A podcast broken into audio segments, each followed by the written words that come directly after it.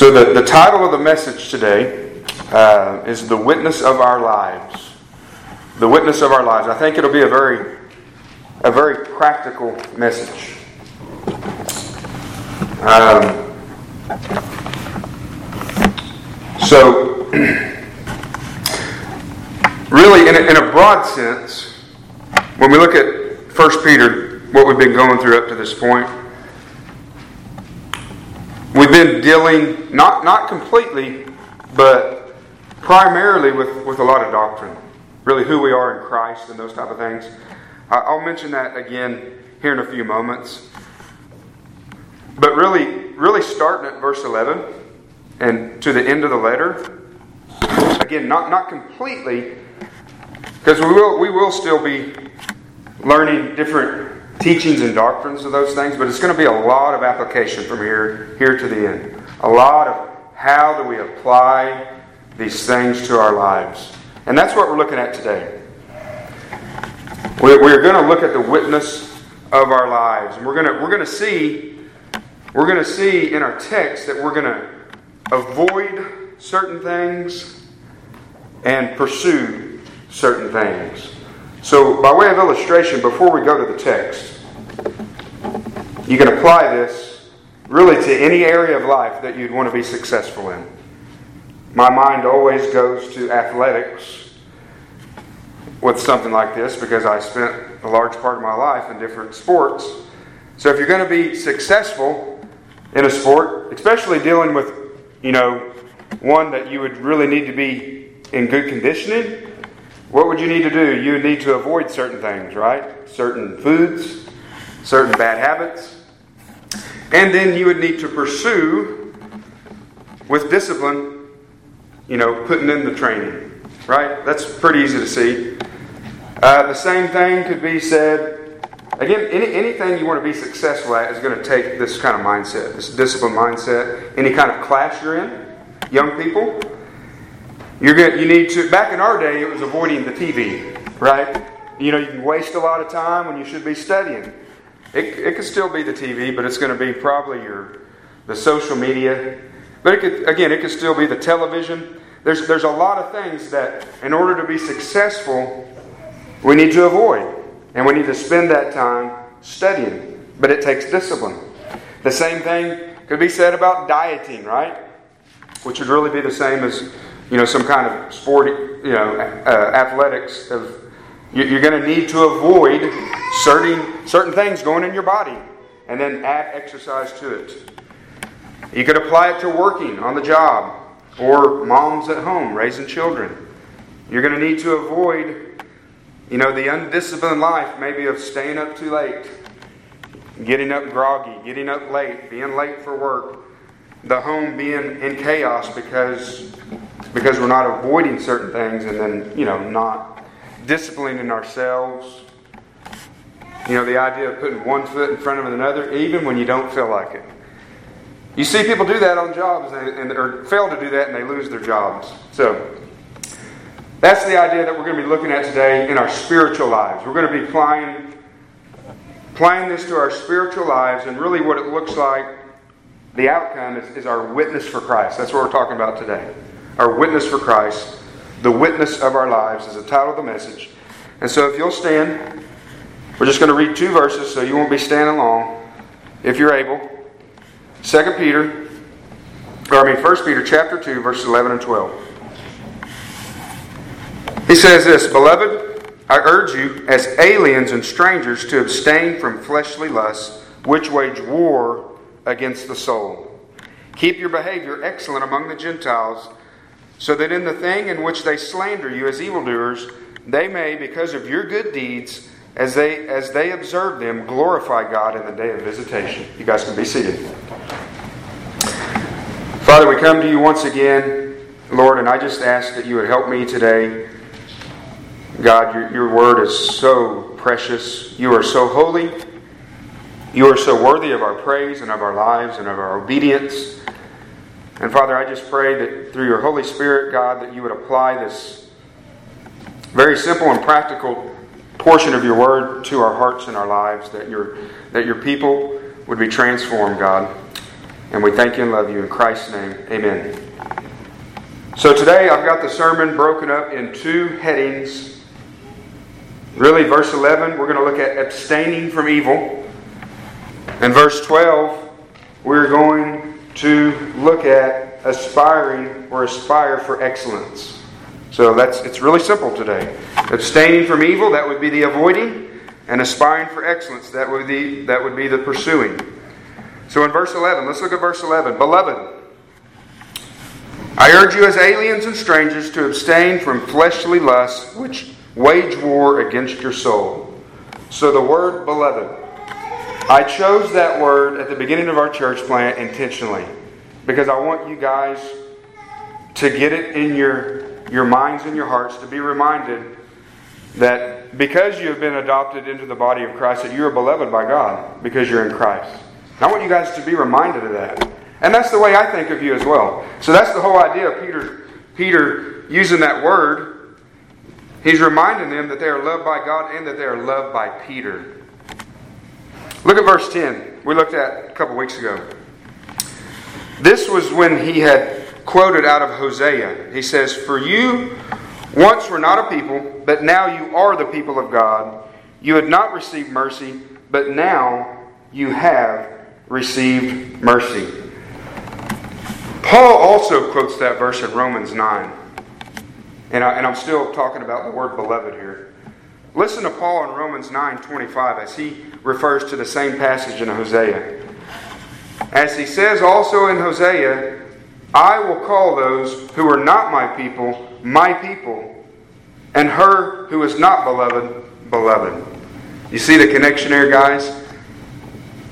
That because you are the people of God, because God, by His mercy, chose you and set His love upon you and adopted you into His family, you're the beloved. We're the beloved of God because we're in Christ.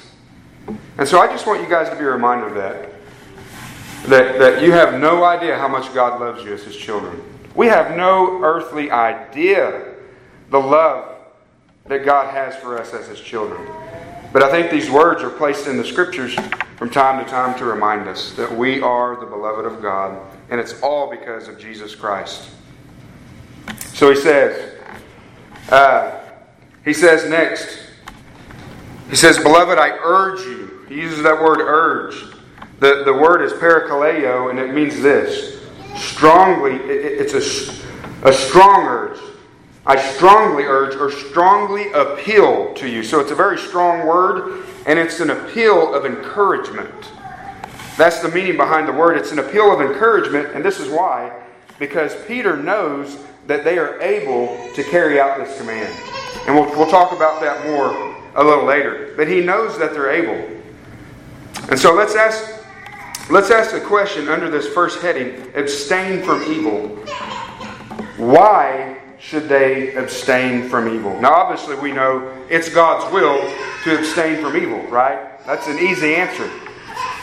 But in this text, in this context, in, in these two verses, why should they abstain? We're going to look at two reasons why, really two subpoints under the first heading. Number one, because of who they are.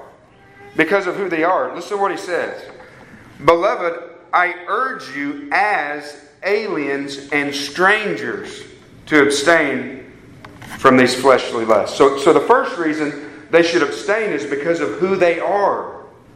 And we could say because of who you are, who we are, is why should, why should we abstain? Remember, usually in the Bible, you have, you have doctrine first and then practice. And that's what we see here. He, he, because of who we are in Christ, right? That's the idea. We're aliens and strangers. That's the words that the, that the NAS use. Just the idea of people who live in a foreign country. That's, that's who we are. This world is a foreign country to us if we are believers in Christ. So it's people who live in a foreign country but keep their citizenship, right? We, we are citizens of another land. But, we're, but we live here right now. And so the word alien, guys, it literally has the meaning alongside his house. Alongside his house. And this is this is where it helped that make sense. The idea that Christians who do not belong to the world system but live alongside those who do. So, so we're not a part of this world system, but we live alongside everywhere we go among people who do. That's what this word alien means. You know, the, the phrase that, that we have probably all heard we are in the world, right? But not of the world. That's what he's saying here. Again, we're looking at the reason, the first reason why we should abstain from these fleshly lusts. Paul reminds us in Philippians 1 or uh, Philippians 3, verse 20, for our citizenship is in heaven. If you're a Christian today, if you are a follower of Jesus Christ, through faith in Him, it says, Our citizenship is in heaven, from which we also eagerly wait for a Savior, the Lord Jesus Christ. Do you guys eagerly await the Lord? Do you eagerly await His return or when we go to be with Him? I hope you eagerly await. Peter's Peter or Paul here rather in Philippians 1, he's describing the mentality, what, what should be of a Christian. We should have an, an eagerness about us to be with the Lord. So ask yourself that today as you're sitting in here. Do you eagerly await for a Savior, the Lord Jesus Christ, or does the thought or does that thought terrify you? Is it fearful? Those are good things to think about.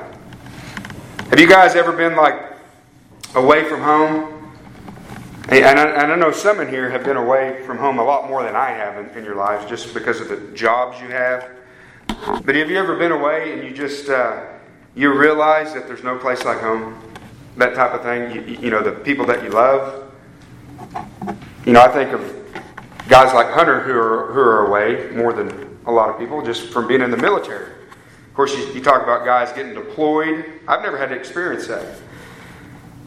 You know, I can think of it in two shorter trips that I was on. I haven't done a lot of traveling, but in the last two or three years, I was able to go to, you know, to Scotland and Jamaica, uh, both on preaching trips. And and again, had a was very important trips. Had a had a really good time. Enjoyed it. Was was um, thankful for it. Times I, I would never trade in for anything.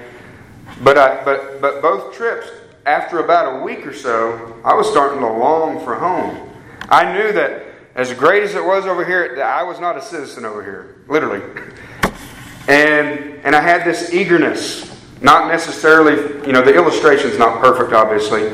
I knew my, I wasn't eagerly awaiting for my wife's return. I was eagerly awaiting to get home. And the whole, have you ever been in that position where you, you come in on the airport and, you, and you're walking through the airport and you see their face. And that's what made me think of this verse. That we eagerly await when we see Christ face to face. Just like when you see your wife or your husband or your children, you've been away, and you realize this is I'm home. And so I hope you guys are eagerly awaiting the Lord Jesus Christ or to be with Him. So because of this, because of this, because of who we are, we are aliens and strangers in this world. This life, this world, is not our home. You understand that? Don't get too attached to this world because it's not your home. Because of this, he says, abstain from fleshly lusts. He said, Beloved, I urge you, I strongly urge and appeal to you as a way of encouragement, as aliens and strangers, because of this, to abstain from fleshly lust. The word abstained, it means to keep away from or avoid. That's why I used the illustrations that I did, tried to think of real practical things. We avoid these things in our lives, in different areas of our lives. It's the same thing here spiritually. He's saying the first thing he's telling us to do, because of who we are, is to abstain from fleshly lust, to keep away from, to avoid. And this is in the present tense. In the Greek, it's, it's the idea is to continually keep away from. In other words, do not indulge at any time, right? The Christian life, the command is not, well, you can you can indulge here and there. But as long as you don't overdo it, that's not the wording here. It's do not indulge at any time, right? In a race, is, the Christian life is called a race, correct? In the Bible? Think of a regular race, a, a foot race that you're in. Carl, I'll pick on you. So when you're in a race, do you uh, you run for a little while and you think, well, I'll stop for a little while. you know, I'm running hard, but I'm, I'm going to stop for a while. That no, you keep on running. If you want to win that race, you can you continue. So that's that's the that's the idea here, here guys. We're to continually keep away from from these to to abstain from these fleshly lusts. It's a battle. It's a battle. So, so we ask ourselves, what kind of lust is he talking about? We're going to turn to Galatians here in a moment, but I think if you just turn over to be in the same letter and uh, in, in, chapter 4, verses 2 and 3 in this same letter, Peter mentions some lust, so obviously he's probably has some of these ideas. Now, I will say this when we think of lust, we automatically think of, you know, the sexual kind. And we're going to look at Galatians, and, and yes, those are included, but that's not all he's talking about with these kind of things. But in, uh, in, in, in 1 Peter 4, actually, I'm going to read verses 1 through 3. Verse 3 is really the one we're looking at. He says, Therefore, since Christ has suffered in the flesh, arm yourselves also with the same purpose, because he who has suffered in the flesh has ceased from sin, so as to live the rest of the time in the flesh no longer for the lust of men, but for the will of God. For the time already past is sufficient for you to have carried out the desires of the Gentiles, having pursued a course of sensuality lust, drunkenness, carousing, drinking parties, and abominable idolatries. So I'm sure he has some of those in mind. And uh, if you will, turn to Galatians chapter 5 real briefly. You're going to see some of the same some of the same ones in Paul's list. But he adds some more. Obviously, this is not an exhaustive list, but it is a pretty big list that is referred to as the deeds of the flesh. And, uh, you know, we read these type of things many times, but I thought we would spend not long, but just a few moments looking at some of these, some of these um, behaviors these, in, in this list to apply it to our text today. So, Galatians 5, verses 19 through 21 says this Paul says, Now the deeds of the flesh are evident, which are immorality, impurity, sensuality idolatry, sorcery, enmities, strife, jealousy, outbursts of anger, disputes, dissensions, factions, envying, drunkenness, carousing, and things like these. So we know by that phrase, and things like these, that that's not an exhaustive list. He said, Of which I forewarn you, just as I have forewarned you, that those who practice such things will not inherit the kingdom of God. So we're going to walk through those real quickly. The deeds of the flesh. These are just works that are produced by man's sinful desires of, un, of his unredeemed humanness, in other words. Right? We, we, we are still in this world. Even those who are saved, even those who have been born again, the Bible talks about our old man dying with Christ. We're going to look at that in a moment in Romans 6. But we still have this unredeemed flesh that we have to deal with. Uh, Paul calls it in Romans 7 indwelling sin.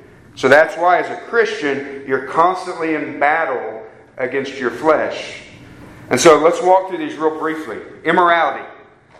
The word is porneia, where we get the word pornography. And this this immorality just means all illicit sexual activity. That's what this phrase means.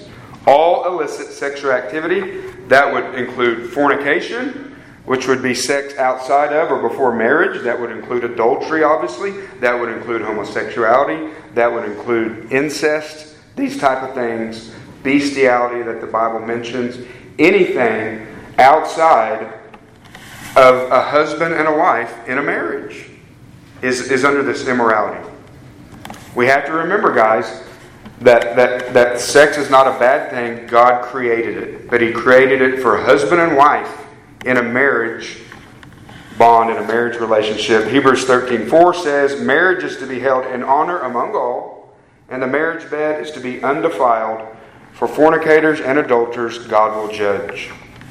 The next one is impurity, meaning this morally, because because the word is used referring to the ceremonial law. It can be talking about being ceremonial, un, ceremonially unclean, like somebody who has leprosy.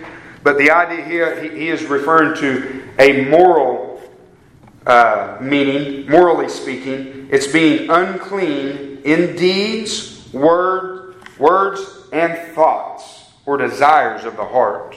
This uncleanness. Like Jesus said, you've heard it said, you shall not commit adultery. He said, but I say, if you, if you even look at a woman with lustful intent, you've already committed adultery in the heart. So it gets down to the thought life, to the heart. Sensuality, unrestrained sexual indulgence. We don't need to go any further than that. Idolatry. Obviously, we could talk a lot about idolatry. you know, that comes in so many forms, but really the idea of worshiping anything above or in place of, of God. For example, I think it's Ephesians refers to covetousness or greed as idolatry.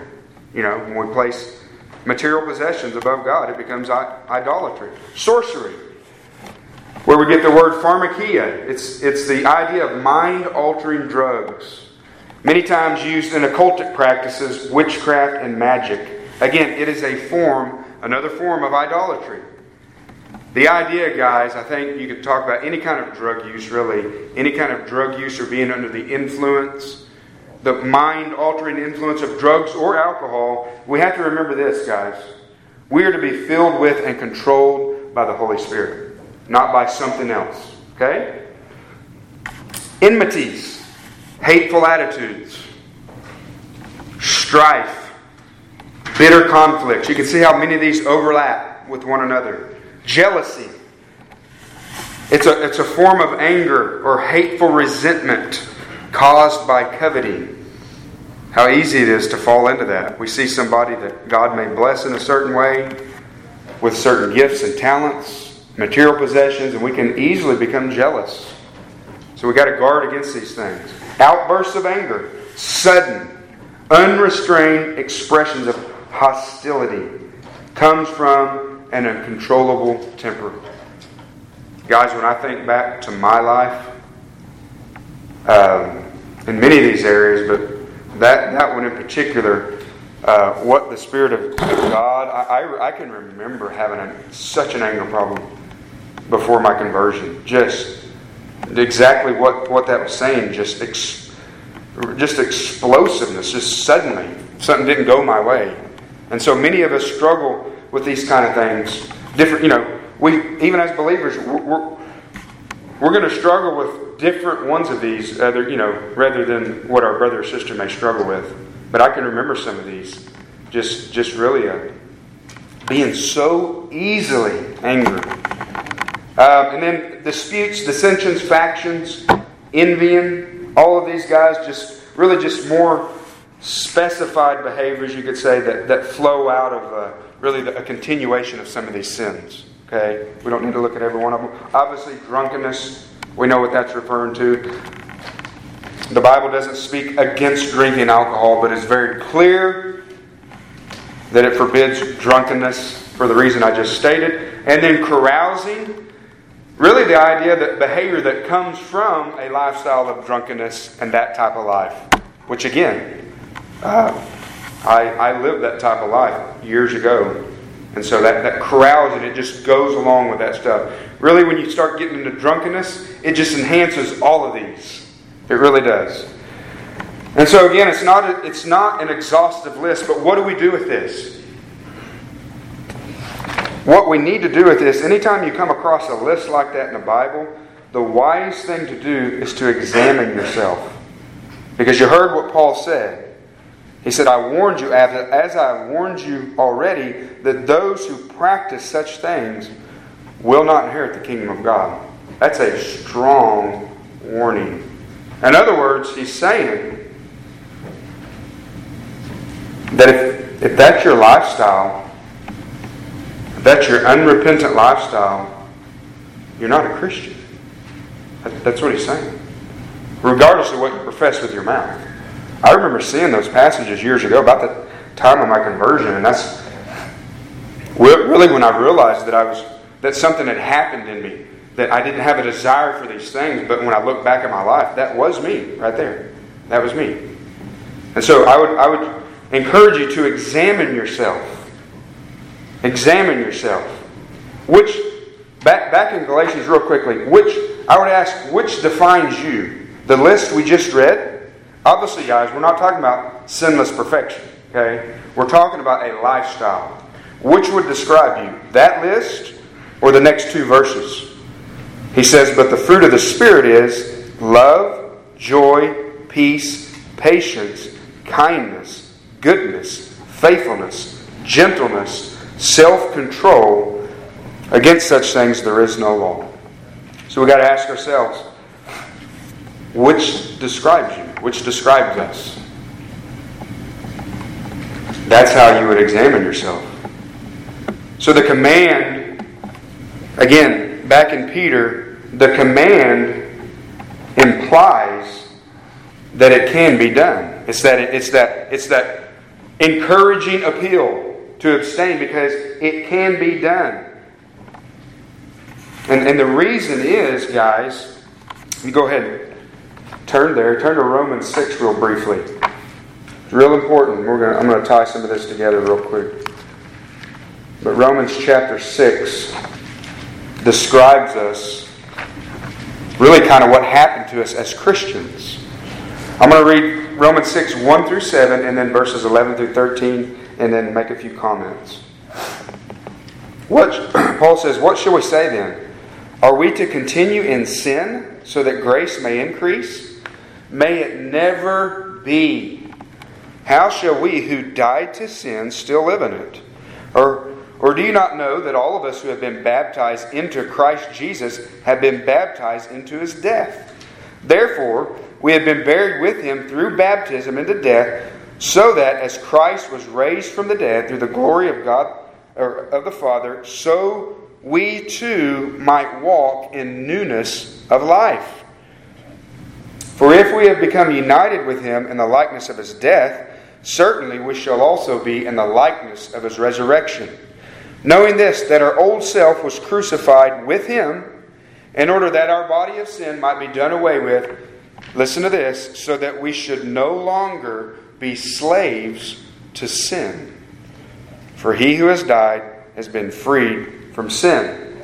And then verses 11 through 13 Even so, consider yourselves to be dead to sin, but alive to God in Christ Jesus. Therefore, do not let sin reign in your mortal body so that you obey its lusts. And do not go on presenting the members of your body to sin as instruments of unrighteousness, but present yourselves to God as those alive from the dead, and your members as instruments of righteousness to God.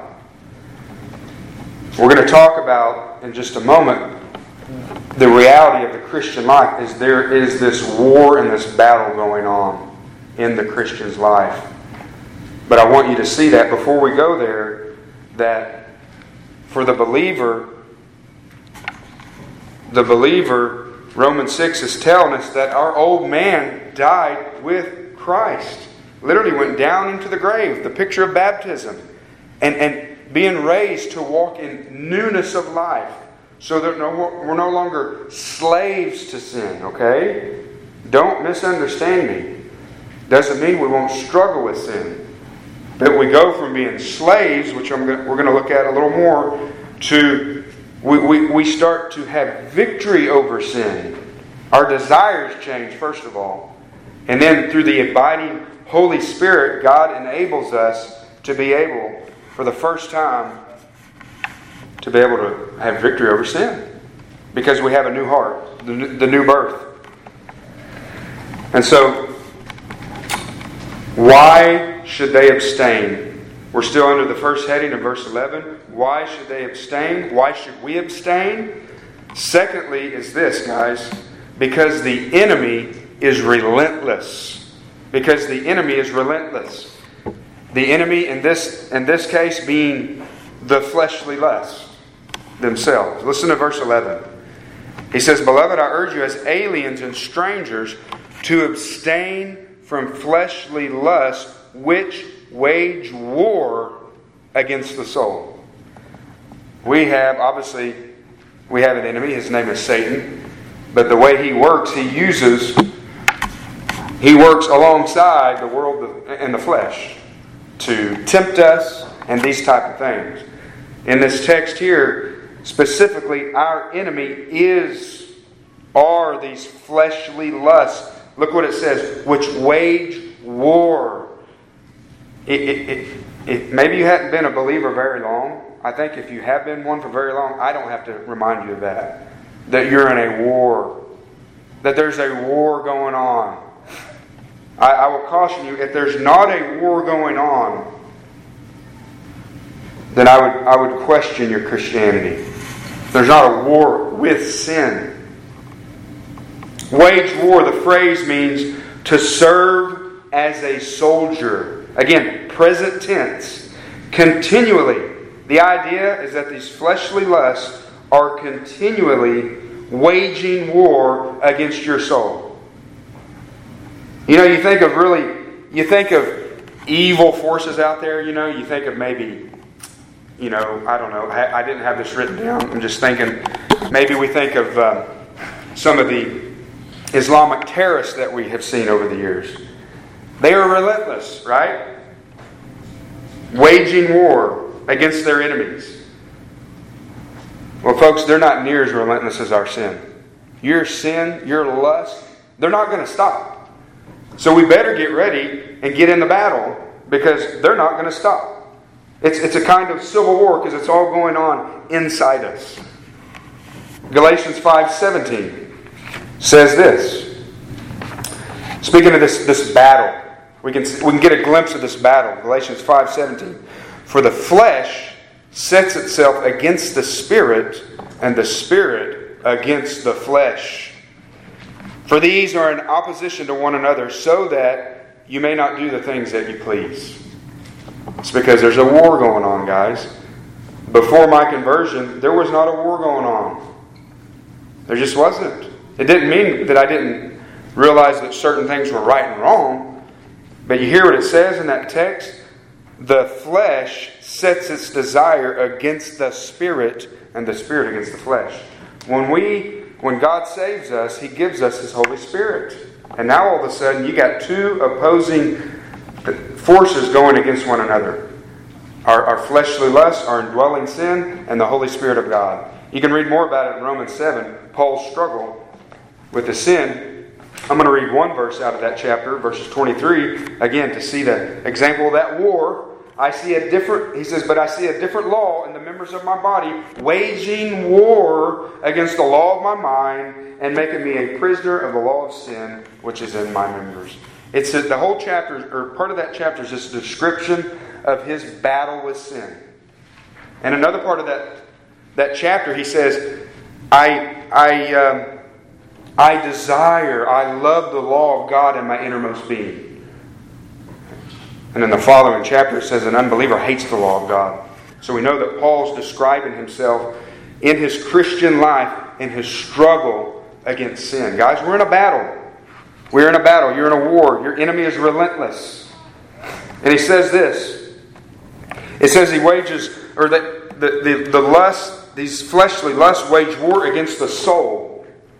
Now, this, this word can mean person, but here in this context, it refers specifically to the non physical, spiritual part of the person, our inner man. And so, one thing I do want to remind you guys of I think most of us would understand this, but I want you to, to remind you guys that a Christian cannot lose his salvation. That's not what we're talking about. Okay?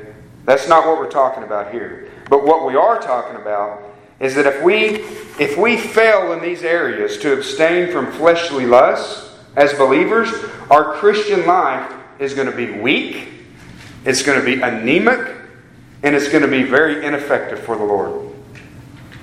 And I don't want that for you guys. I don't want that for me. I've been there as a believer, really just floundering around of no use to the Lord because I'm not living a disciplined Christian life. I'm not, I'm not abstaining from these things. We all go through these seasons as Christians, but know that, that that's what is at stake, guys, is just living a victorious Christian life, the, the kind that God can use. That's what I want for you guys. That's what I want for myself. And so before conversion, before conversion, guys, here's the difference. Before conversion, we were dominated by fleshly lusts. Dominated. Now, depending on when you came to Christ, if you came as a very young person, that's going to be different for every person. Again, I say this regularly. Mine was as an adult, so it was very distinct. But listen to Ephesians 2, verses 1 through 3. He says, You were, speaking to these Christians, you were dead in your trespasses and sins, in which you formerly walked. Okay? Walked. That's a lifestyle.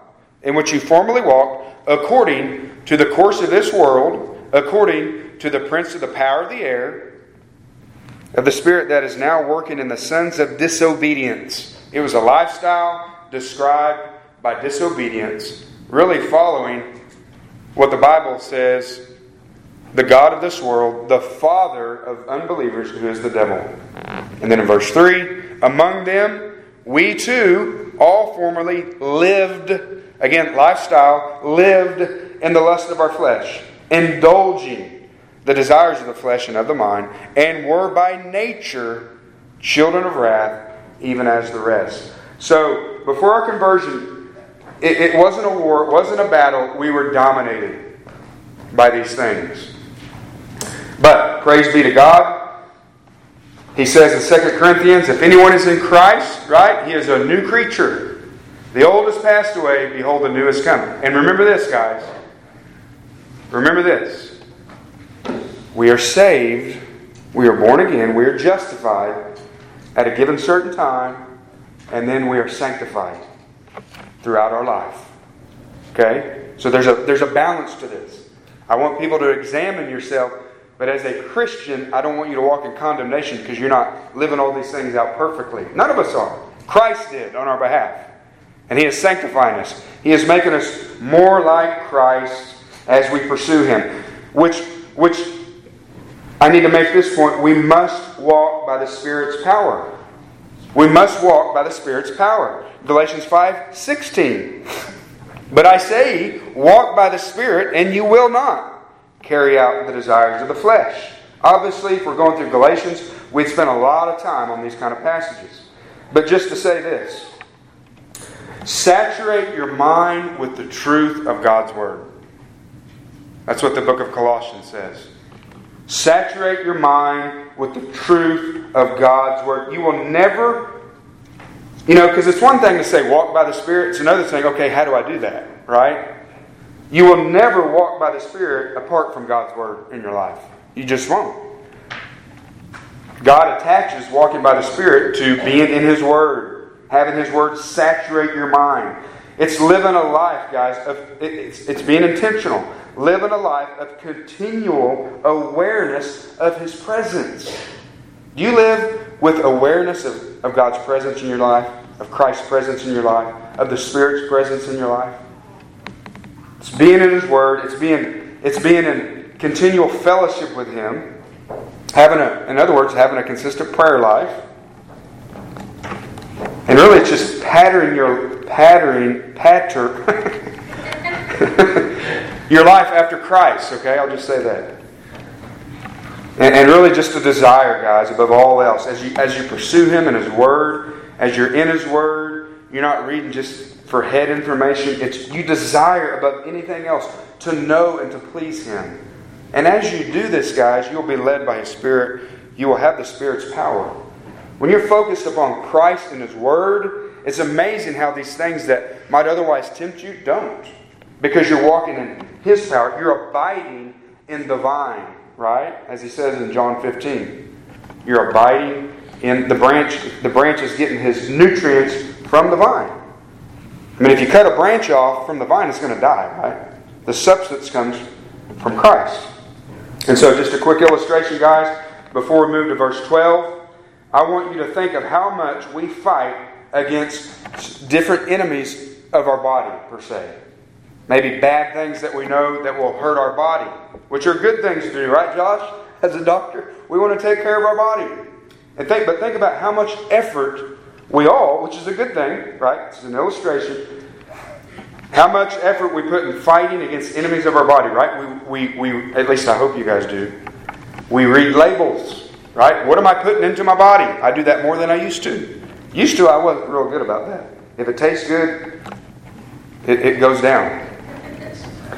But, uh, you know, we read labels, right? We shop for certain foods.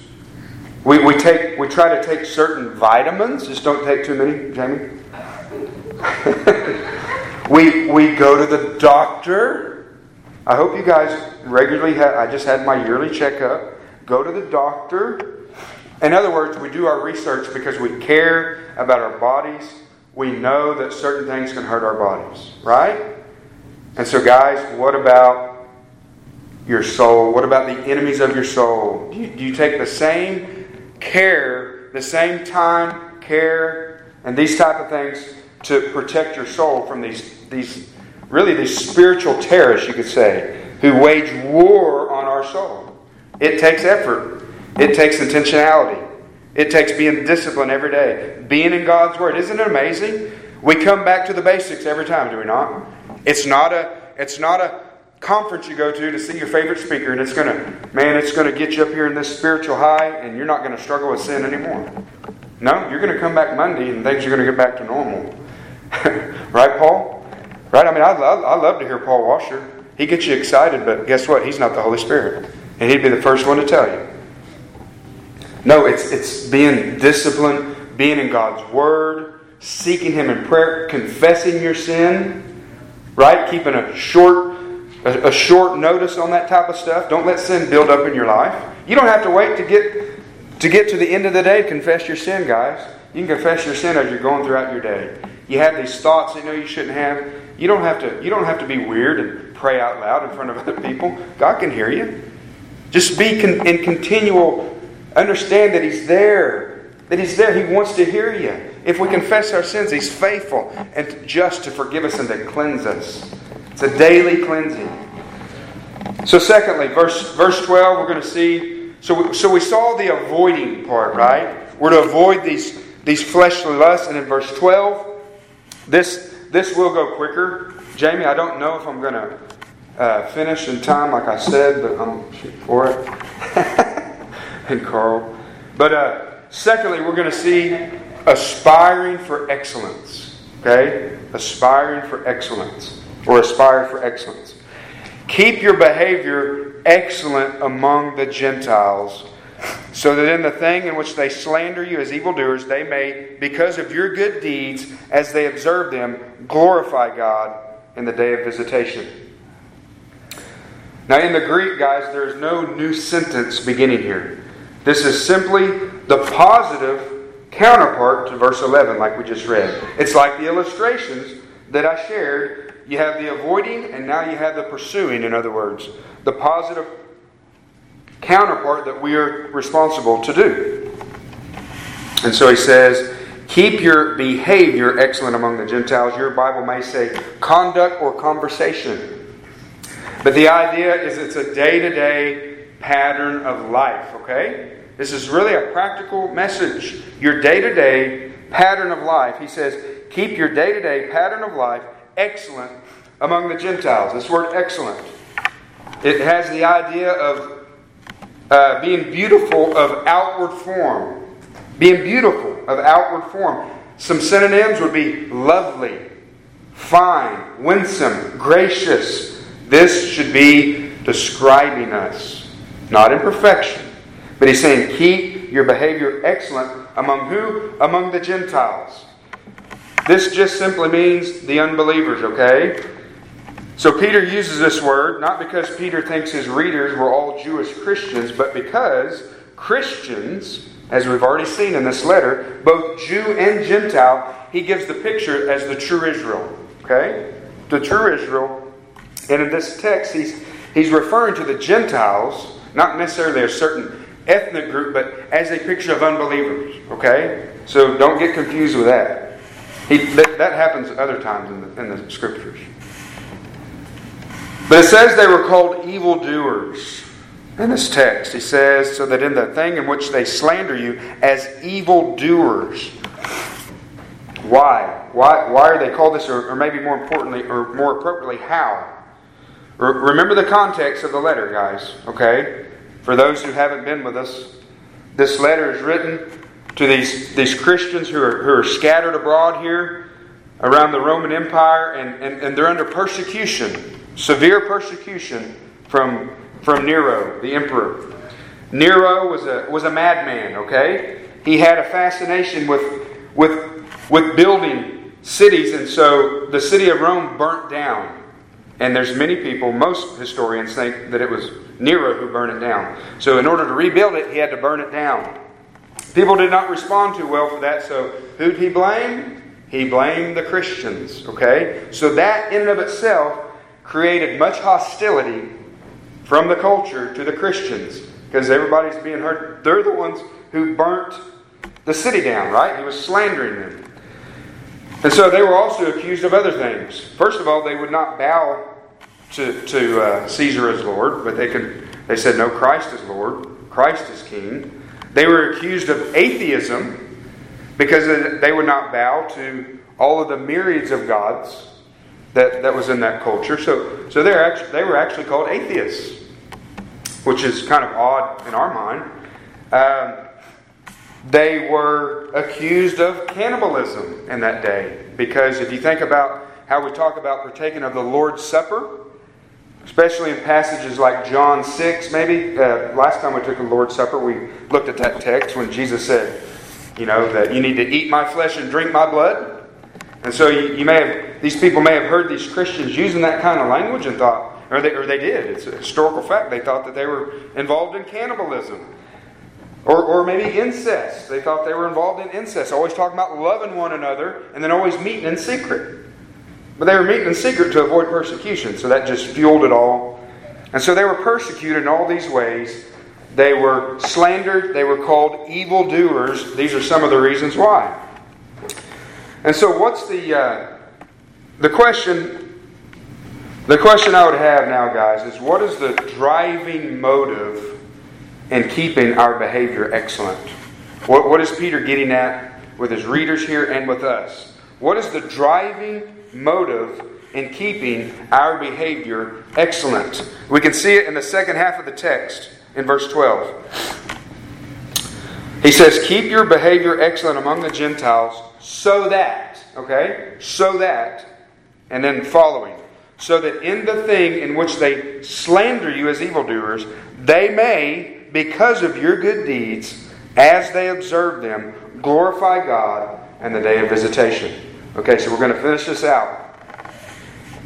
Now, in order for this to be true of us, of, of Peter's readers, and of us, in order for this to be true, to, to, in other words, to make an impact with our lives, that's what we're getting at, to make an impact with our lives to the unbelieving world, then we had better be living in the opposite way that we have been slandered another, in another sense. I hope, I hope I'm making sense here. I'm try to, I'm trying to apply this to us here. In other words, if we're being accused of, falsely accused, you could say, well, hopefully it's falsely accused. For example, if we're being accused of being hateful or being troublemakers, then those accusations, guys, had better be false. Okay?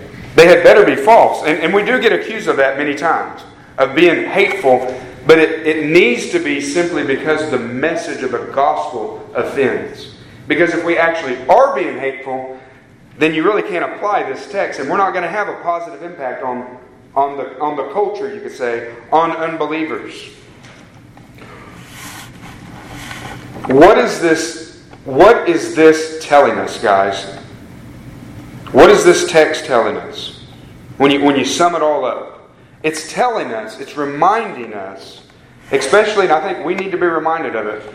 Those of us we hold, we know that God saves by His gospel, right? We know it's His word that has power. But what this is telling us is that our life matters.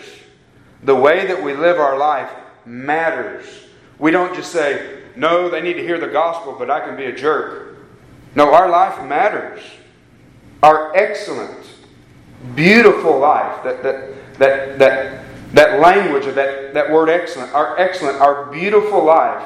In other words, God may use it it may, it may result in somebody's salvation by the very way we live our life. That's what Peter's getting at, guys. Your life, where you go every day, moms, when you're with your children, those of us who work out in the world, we have people in the medical field, men and women. We have people all kinds of different jobs, like every church would have, like every body would have. Your life matters. People are watching. Do you realize that, guys? That people really are watching. Do you, do you ever think that my life really it's not making an impact? Oh, believe me, it does. And it's doing it one of two ways. And I'm not asking for anybody to raise their hand or volunteer, but I bet there's people in here who who people have have told you on your job that you're different than other people. Just know that when they say that, they're they're watching. They're watching us. Our life matters. You think, do you think employers notice when you don't complain whenever 95% of the people do? I guarantee you they do. They notice. That can be, that can be a, a, a pathway to maybe ministering to an employer. Just by the way you live, and it may lead to more than that.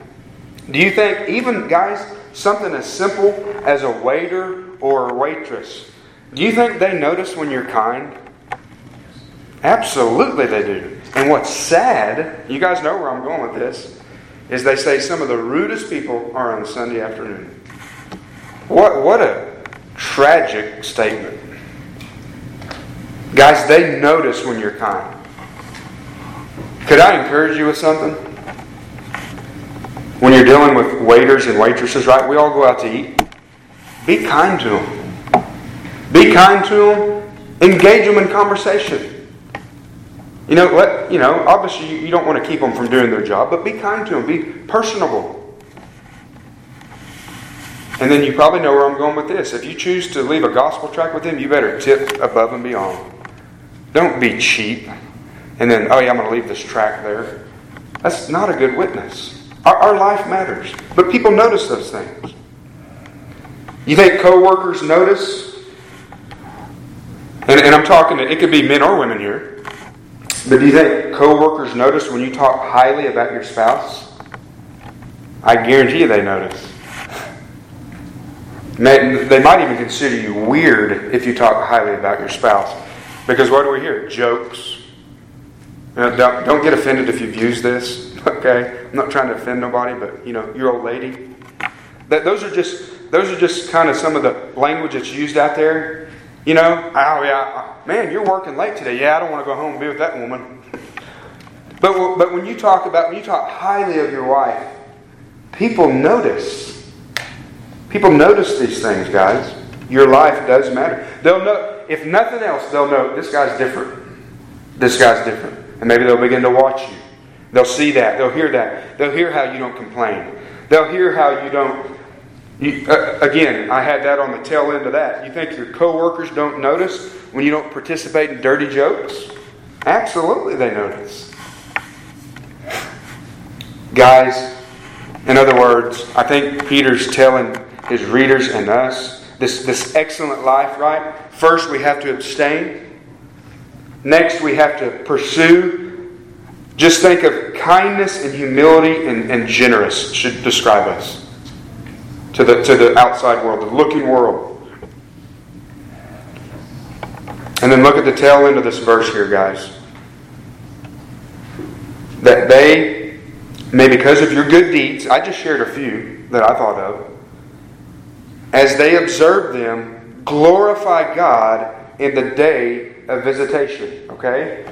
Now, I'm not going to get too specific here because uh, theologians are really split on what this may mean. It could be this day of visitation, could be the day of judgment. Or it could be the day when God visits that person in salvation. I think I probably prefer the latter. But it could be either one. But I'm going to give an illustration for each one, okay? we're going to we're going to close with that.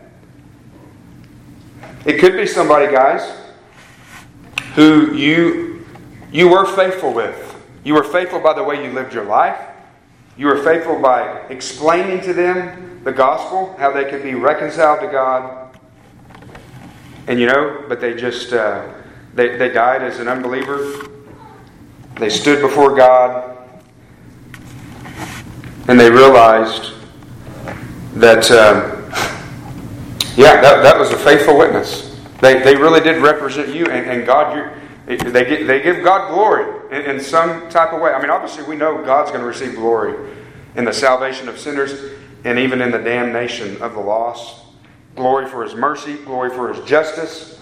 But there's those who think that, that somehow that's what that phrase is meaning, and, and it might be that wow, that, that they're going to realize somehow that day that man, that, that, that man that, that I thought was kind of weird, he, he really was who he said he was. He, he loved the Lord.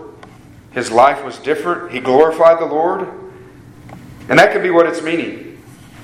It could be meaning glorify God in the day of visitation when God visits that person with salvation and saves that person. So I want to give an illustration of that, we'll close with this. There's a, am uh, not going to mention by name, but there's a, a, guy that I knew several years ago that, uh, that I'd met. And him and his pastor used to go to Bricktown to share the gospel every Friday or Saturday night before, I think before I even started going down there. And he told me a story about a guy that his pastor was talking to one, one night. And he said this guy was a big guy, a big burly guy they're always big, burly truck drivers, but that's what this guy was big, burly truck driver. And so his pastor was talking to this guy real kindly, explaining the gospel, and this guy was getting madder and more angry, and he, he just spit in his face right there. Spit in his face. Gave a few choice words and then stormed off. And he told me about a year later, him and his pastor, the same two guys, were in the same area, doing the same thing, sharing the gospel. And they were talking to a couple, and, and he said, I could notice there was a big somebody, a big presence over to the side. It was that guy. And he noticed he was just standing there. And you can imagine maybe some of the emotions this guy was having, like, oh goodness, he, he come back for us. But he said he was very polite. He walked up whenever they were whenever they were done talking with the other people. And he, he was glowing now. He wasn't angry. He was glowing. And he said, I I wanted to come find you guys. I, I was hoping you might be down here in the same area because I wanted to tell you what's happened to me. And he, he didn't give the this was this was about a year later, but at some point he said, after you guys talked to me, and of course he apologized for spitting in the guy's face. He said, but I, I am a truck driver, and I heard a, I was flipping through the channels. We talked about God's sovereignty and His providence, and I heard a man named R.C. Sproul and he was saying the same things you were. And just overcome with conviction, overcome with what happens when God saves a man brokenness. He said, I just I had to pull my truck over.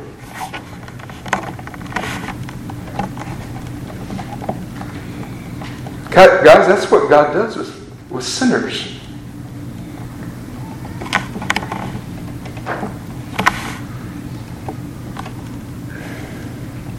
This man was, was transformed.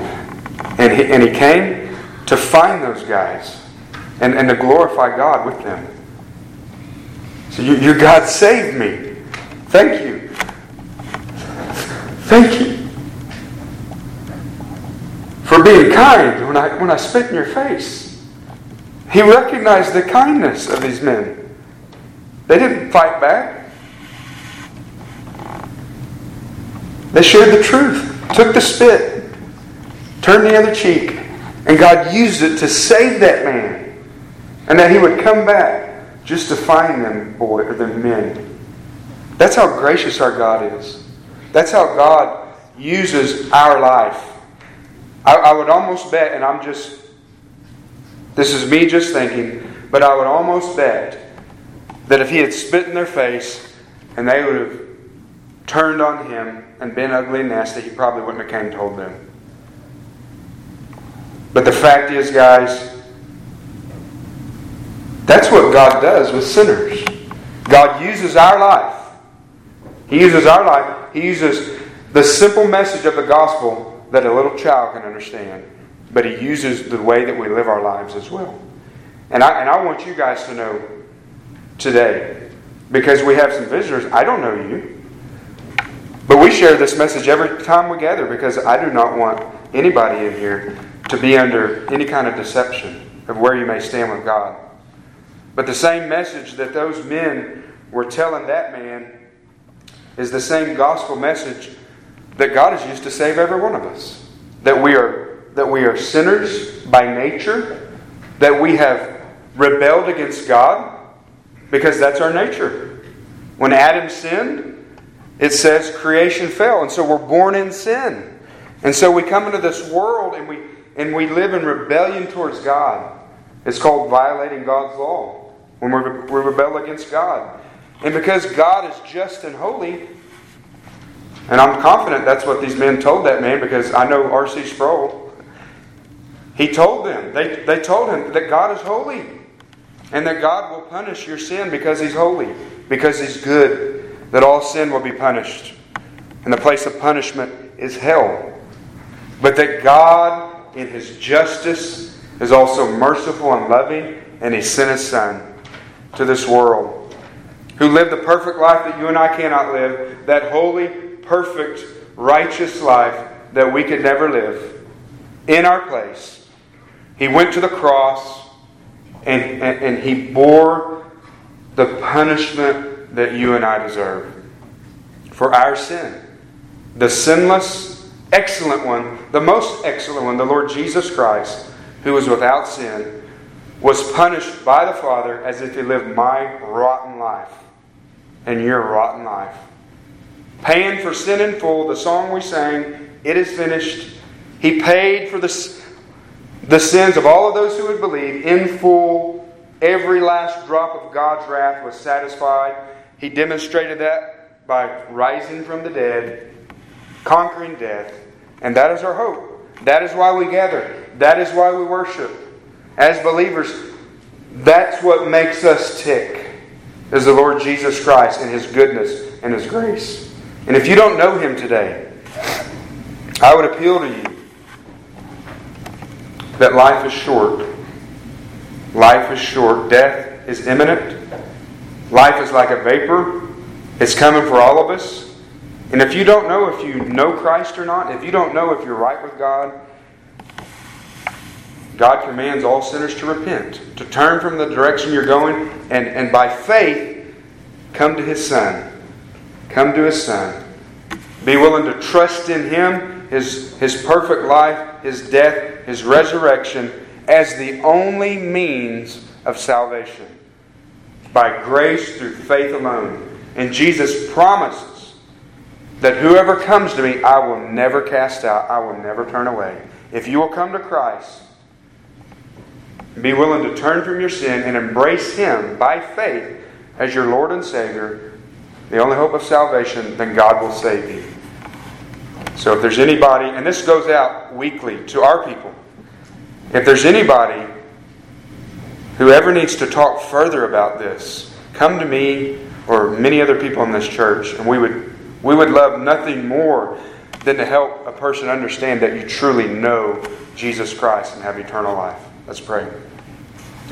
Father, we come before you, Lord, and we thank you for your great love for us. Lord, you are so gracious, so kind, Lord. The way you saved that man, Lord, is, was by your grace, the same way you save little children who come to you, humbly, trusting in you.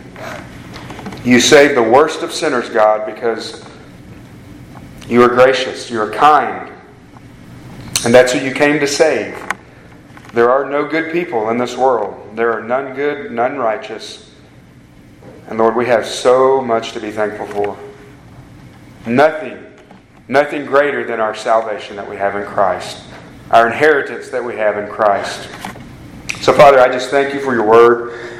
I pray that your people are encouraged, God, to take up their cross and to follow you, to abstain from fleshly lusts, Lord, and to, to seek to honor you, Lord, by the way we live our lives, God, by every conversation we have, and um, to remember that the world, the unbelievers, are watching. And so, Father, may we, may we be a witness for you in every area of our life. And Lord, I just thank you for your word. Thank you for these people, Lord. And I ask you to bless them in Jesus' name. Amen.